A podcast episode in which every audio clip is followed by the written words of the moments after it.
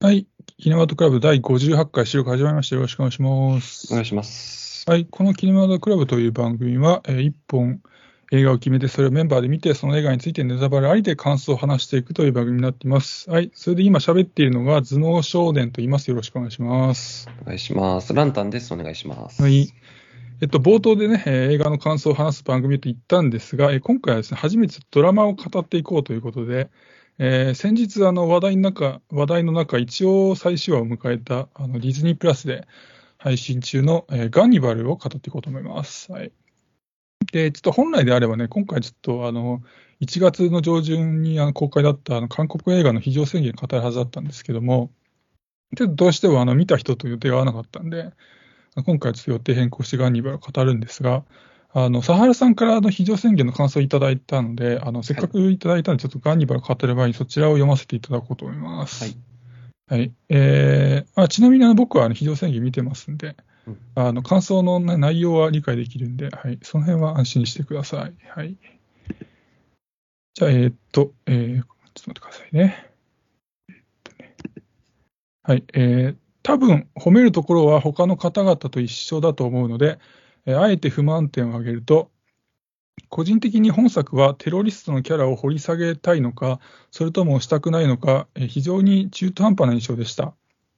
前半であっさり死ぬので、えこれは特に掘り下げないのねと思ったら、後々で試合的な母親から、えーどうたらこうたらとか説明があり、話を引っ張りたいなら死なせるなよと思いました。あと、成田空港に強行着陸しようとしたら、自衛隊機がスクランブル発進してきて、威嚇威嚇射撃をするという展開は、見る人が見れば、日本をディスっているのかと言われそうですが、え私は、えーもしロシアや中国だったら普通に撃墜されそうだし、あえて日本を出したってことは、絶対に撃墜しないと信用されているのではと思いました。それ以前に成田空港のシーンでは日本人の管制官なのに、その人の日本語が怪しいのはカチンときました。韓国にはネイティブの日本語が発音できる人はいないのでしょうか？しかしながら終盤までハラハラさせる展開は面白かったし、劇場鑑賞中に向かい側の客のおじさんがかなり説教していたので、本作の内容が内容なだけになんか変な臨場感があるなと、非常に嫌な気持ちになりました。ということでした。はい。あの、まずね、あの、テロリストの迅速っていうキャラが出てくるんですけど、あのい飛行機にね、あのウイルスばらまくんですけど、うん。で、そのキャラが掘り下げたいのか、したくないのかが、ちょっと中途半端なのではっていう話だったんですけど、うんあの、これ監督がね、インタビューで言ってたんですけどね、あの、テロリストの迅速っていうのは、あの、災難を象徴する人物として描いたって言ってて、うん。で、その災難っていうのは、その、なんか津波のように、こう、前触れもなくやってきて消えるとして、で、この映画は、その災難が起きた後の状況と人生の方に集中したっていうふうに、その、迅速を演じた、その、イムシワンの、その、まあ短いんですね、登場がね。その短い登場について説明してたんですけど、まあだからその監督としては、これは掘り下げてないよっていう多分認識なんですよね。うん。なんか僕はね、なんかそこについてあんまりなんか言及するほどは気にならなかったんですけど、まあ、ただ見る人によっては、うんなんかまあ、そのどっちなんだろうと思っちゃうのは、まあ気持ちとしてはわかるなとかっていうふうにも思いました。うんはい。で、なんか僕がそのテロリストの迅速の掘り下げで思ったのが、その、彼彼がなぜこのようなその飛行機でテロを起こすっていう事件を起こしたのかっていう、その動機が全くわからないっていう、そのなんか謎の最高野郎っていうキャラクターにしてもなんか面白かった気がしたんですうんよね。か仮に。うんなんかその、序盤すごいその迅速っていう人のやばさがそのビンビンに伝わってくるんですよ。うん。あのなんかね、人と会話してるんだけど、会話がなんかね、その、あ、噛み合わないっていうか、その、うん。あのなんかすごいトゲトゲしい、トゲトゲしいっていう、そのなんていうの、相手をわざと傷つけてやろうっていうような言い方じゃなくて、なんかね、うん言ってる本人は別に悪いこと言ってないんですけど、みたいな、普通になんか話してるみたいなんだけど、普通の人が聞いたら明らかにやばいような言い方、うん言い方っていうか内容がやばいっていうか、だからうん明らかに普通じゃない人みたいな感じになって、な描かれるんですよ。でその辺が楽しかったんですけど、うんやば、明らかに普通じゃない感じが。うん。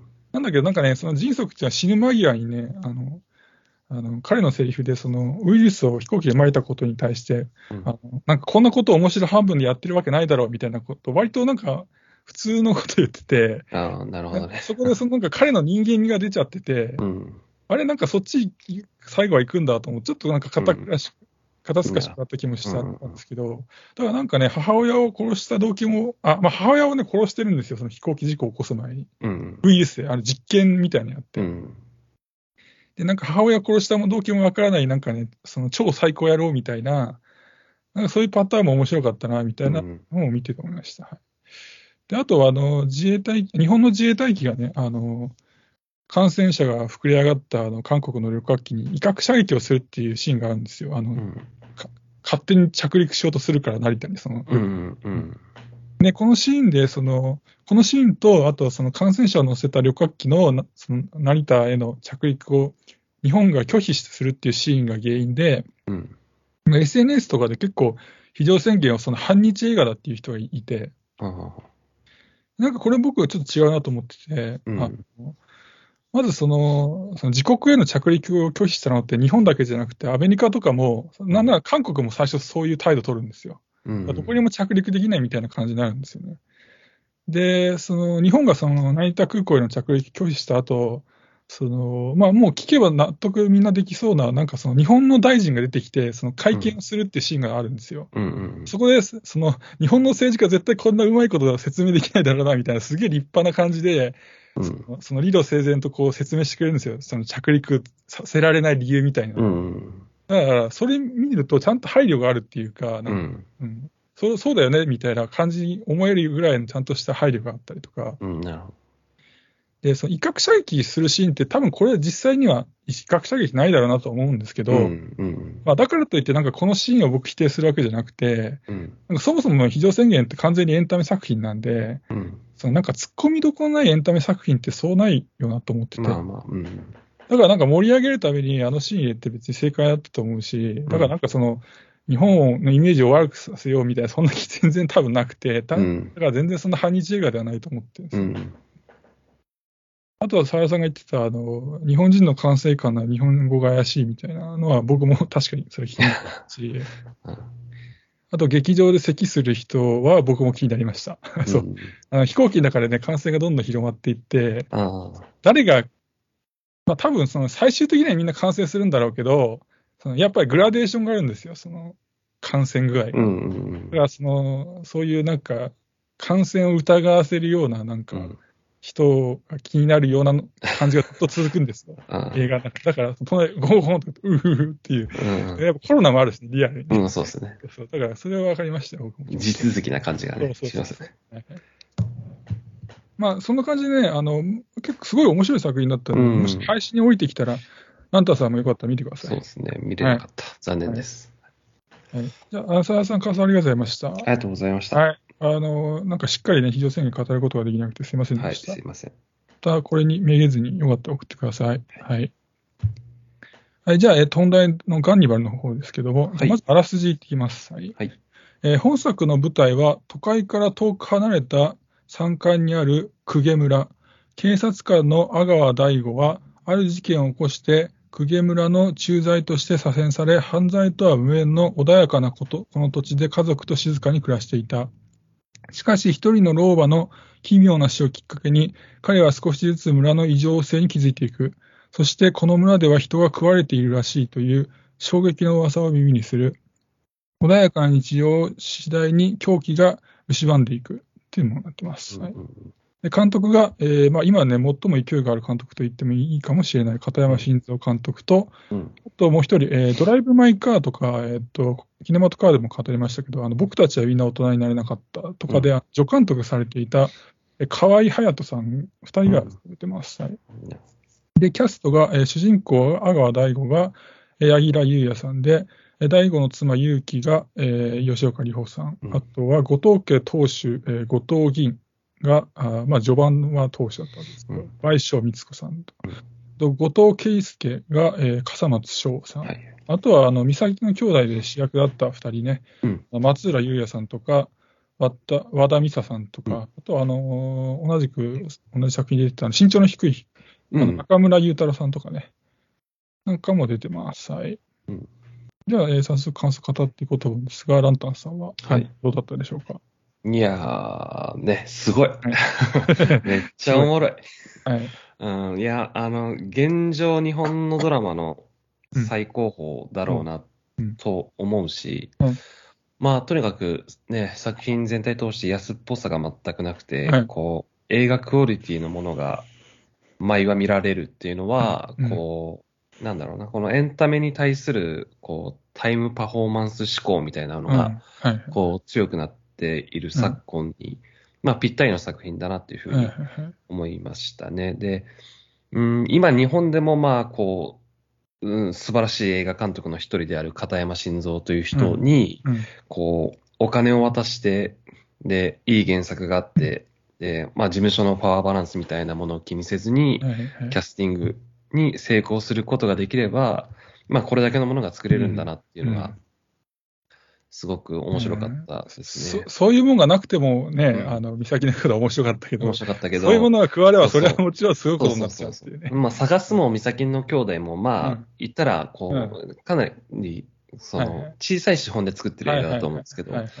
まあでもお金を渡してもやっぱりこんだけのものが、うん。まあそりゃ作れるよねっていう、ん。ん。それはそうなんだけど。で、あとやっぱりその、うん配信作品っていうだけあって、こう、各話、その、話の、そのエピソードの長さが違うじゃないですか。はいはいはい。あの、大体40分から50分前後で終わるんだけど、はい。はい2話目なんて34分ぐらいしかなかったし。あ確かに。うん、そうで、最終話は1時間9分ぐらい。はいはいだから、こう、ね、決まった枠の中で CM があって、このぐらいにまとめないといけないっていう決まりがないから、うん。やっぱり過不足なく描きたいものを描けるっていうのは、うんやっぱ配信作品ならではな確かに言われてみたら、それは強い、ね、いいかもしれない。そうそう。だから、そうそう。だから中だるみがないんですよね、うん基本的に、うんうん。それはすごく良かったなと思いました。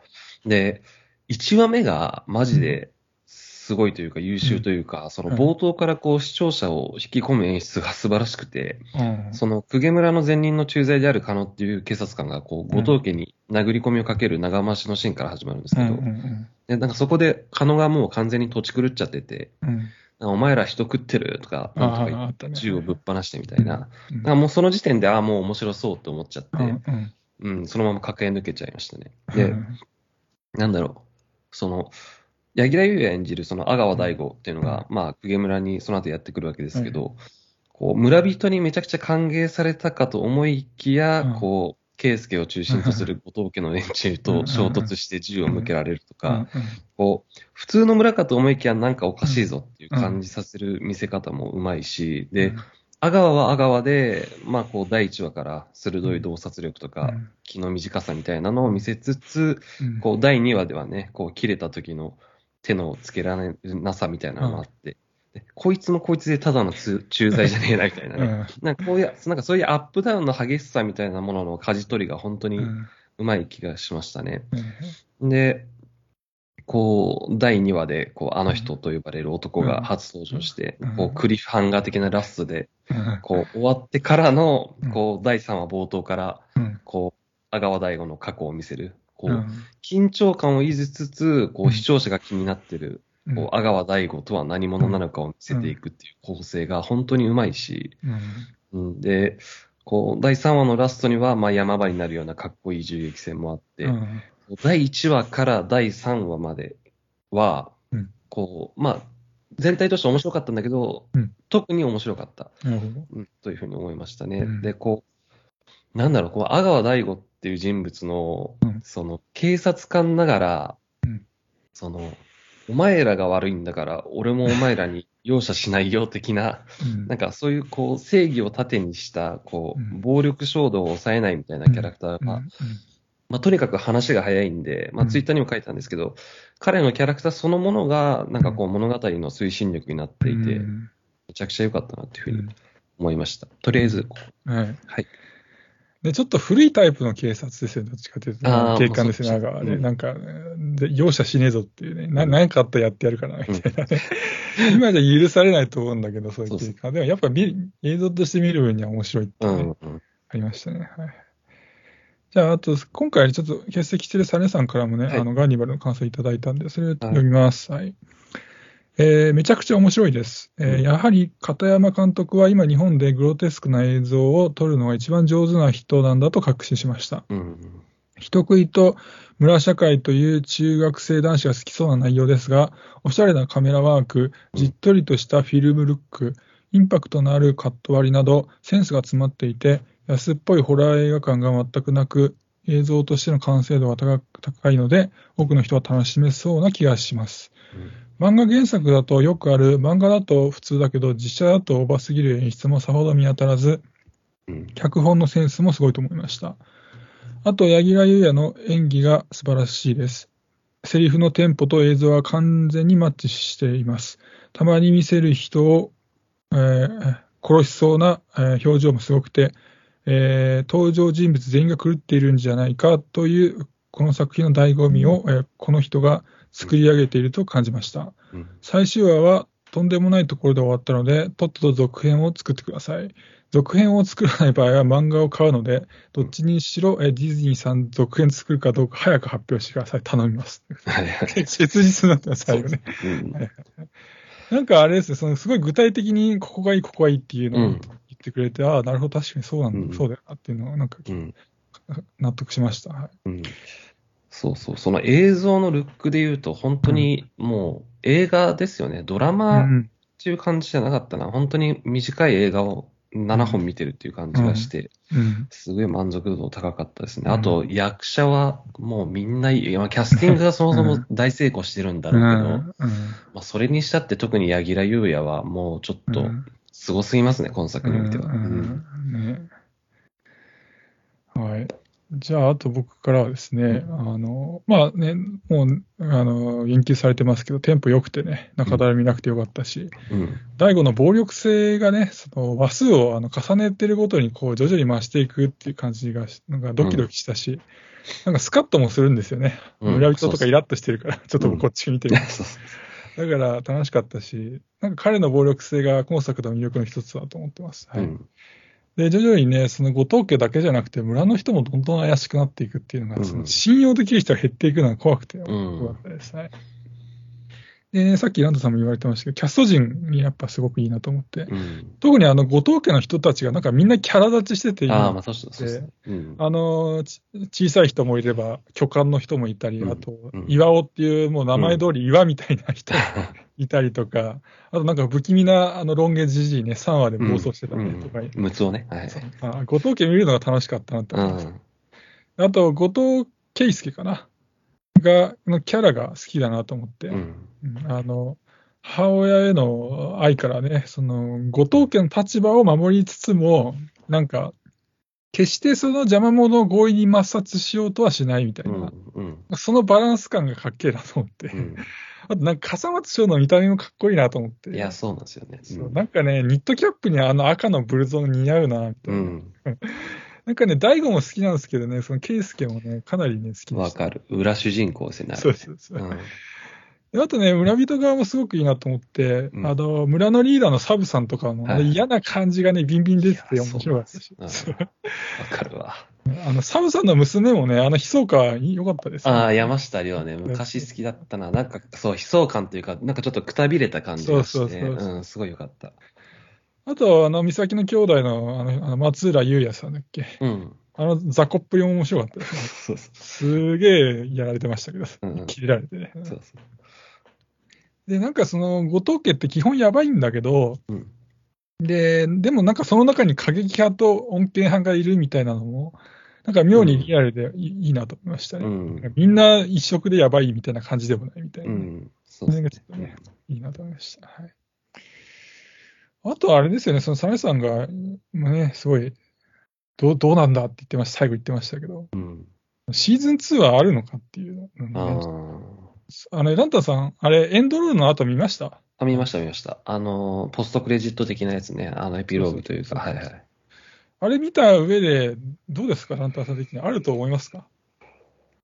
いや、な、なんだろう、その、どっちでもいけるように作ったのかなっっていう気はしますけどね。だからまあ、あそこで終わったっていうふうに言い切ることもできるし、まあ、続編作るんであれば、まあ、あれが予告的に。まあ、ああのシーンが、その、シーズン2の本編の中にあるかどうかは、ともかくとして、まあ、シーズン2を予感させる終わり方っていうふうにも言えるから、まあ、うーん、どんぐらいね、こう、シーズン、まあシーズン1というか、今作のガンニバルが公開されて、それが人気になるかっていうところにかかってると思うんですけど、うん。まあ、ツイッターの、こう、熱量みたいなものを見てると、うんなんか作られそうな気はするっていう感じですかね。うんなんかあの、エンドロールの後の、あのケイスケのシーンって、なんかケイスケの喋り方がケイスケっぽくなくななくない感じしませんでした？なんか、あなんかね、大悟のゆうん夢なんじゃないかなってちょっと思ったりした。ああ、まあ確かにね、うん。なんかね、夢落ちも全然ありえますよね。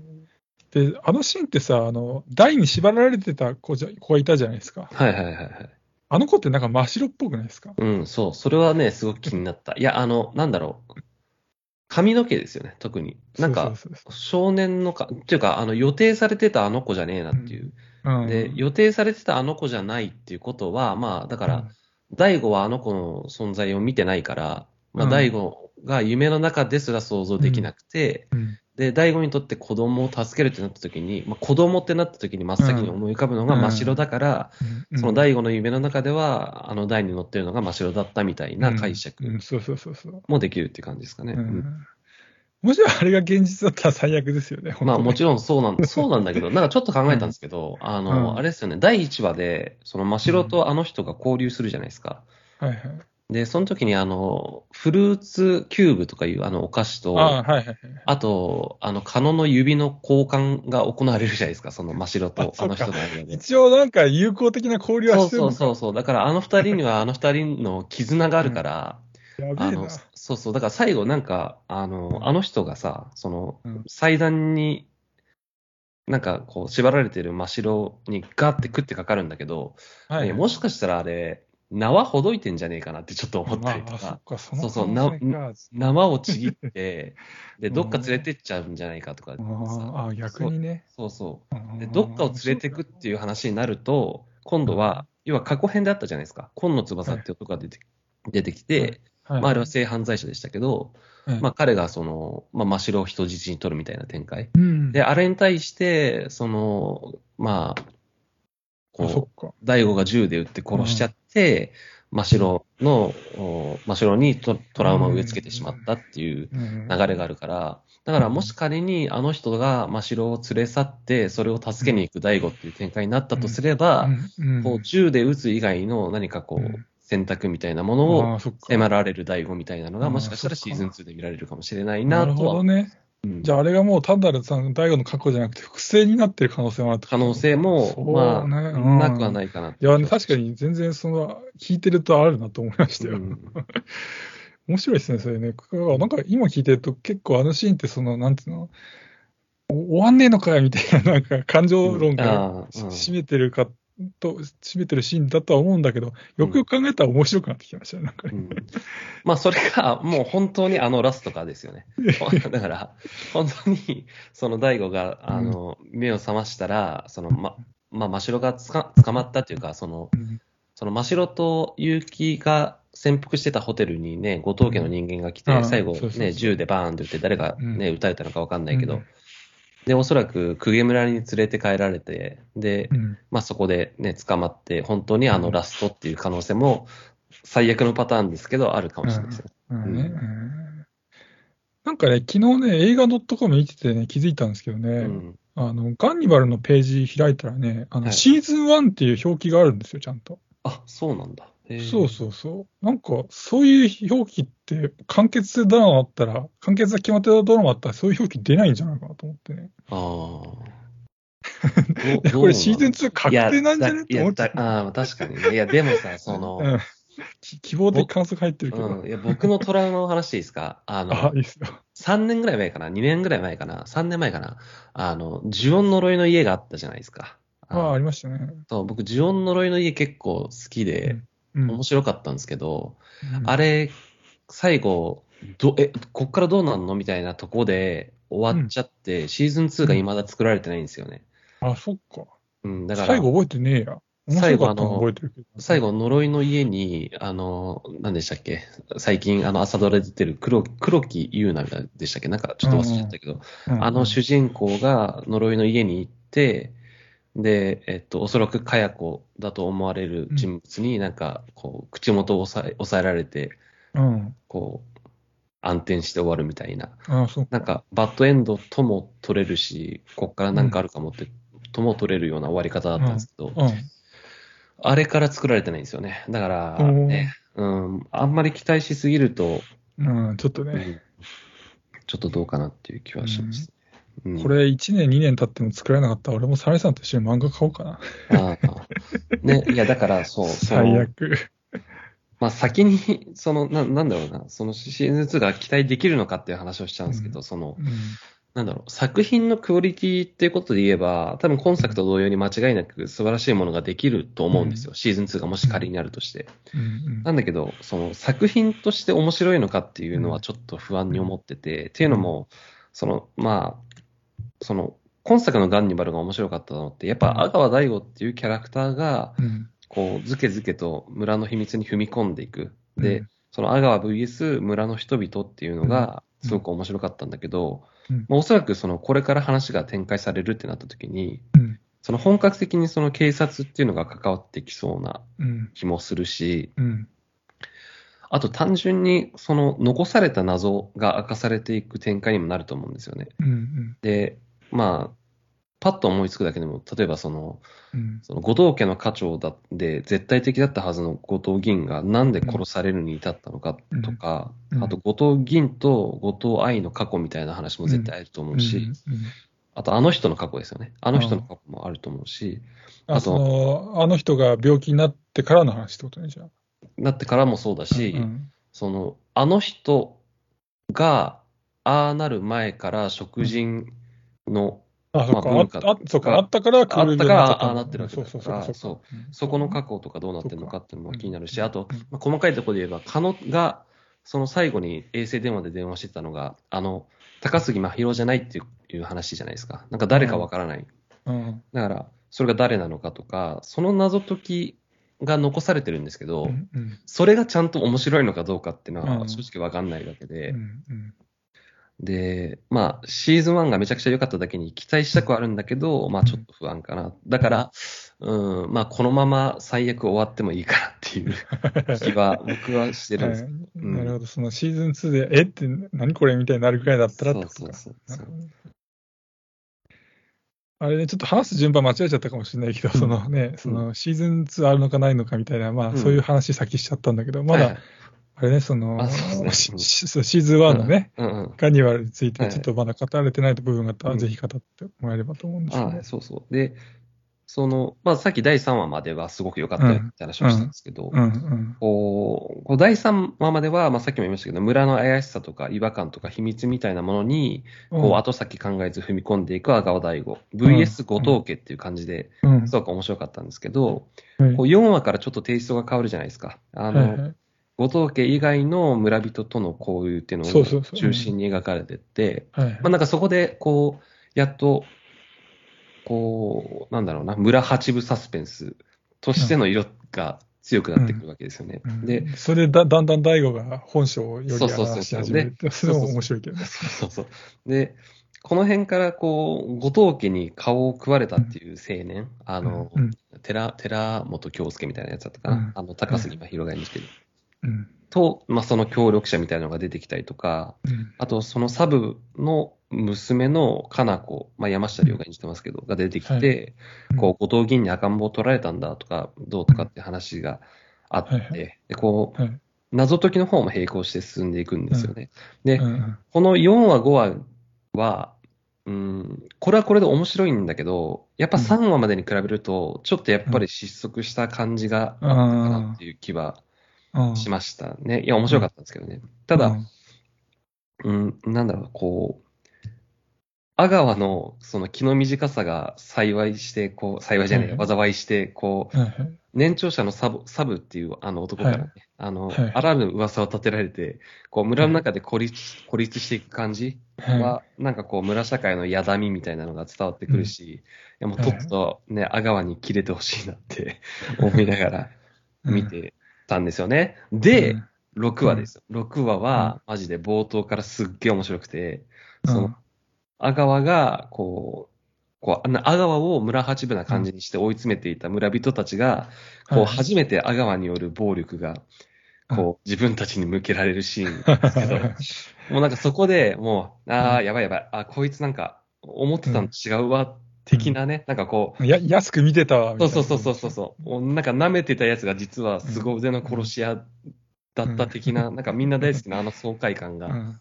6話冒頭からあって、うん。で、こうその後すぐに、あの、真城がいなくなった、なって、で、阿川が、その、村人たちに疑いをかけるじゃないですか。で、その時に大悟が、あのうん、あの、もし、なんか、真城が触られてたとして、てめえらが少しでもそれに関わってたら、うん。殺すぞって言うんですけど、その演技がマジですごすぎて、ねなんか自然ですよね、あれ、ね。そうそうそうそう、あのね、脅し脅しで言ってんじゃなくて、あ、本当に。に殺すんだと思って、そう、それがすげえ面白かったし、で、なんかその直後に。そうそう、あのね、あっけに取られる、あの、サブの顔のカットがワンカット入るんですけど、なんかもう、それも含めてすげえ面白くて笑っちゃったんですけど、うん。あの柳楽優弥の演技、ちょっと見てほしい、本当に、あの、うん。6話の、あのうん、何、公民館みたいなところの前で、うんうん村人の消防団たちに、あのう、ん。殺すぞっていう、うん柳楽優弥が言うシーンがあるんですけど、うん。あそこマジですごい。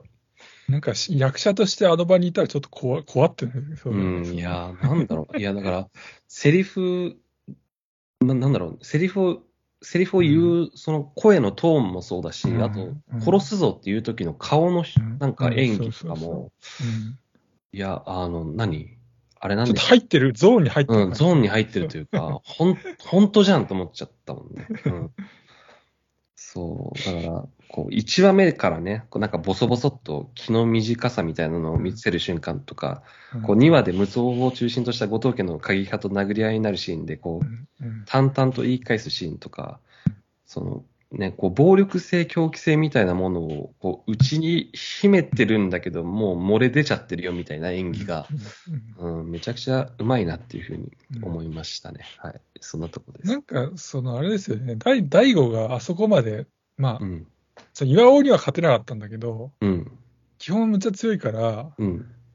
なんかあの後藤家中心にあの村がすげえやばいんだけど、なんかちょっと安心して見れるみたいな。そそうそうそう、そうなんですよね。なんかこそうどんだけ、そう、ぜ、うんなんか嫌なことされても、村八分にされても、いや、でも阿川だったらまあ、そうそうそう大丈夫だろうみたいな。うん大丈夫だろう、ね。そうそう最終的に殴って解決するだろうなっていう気はするしね。うん。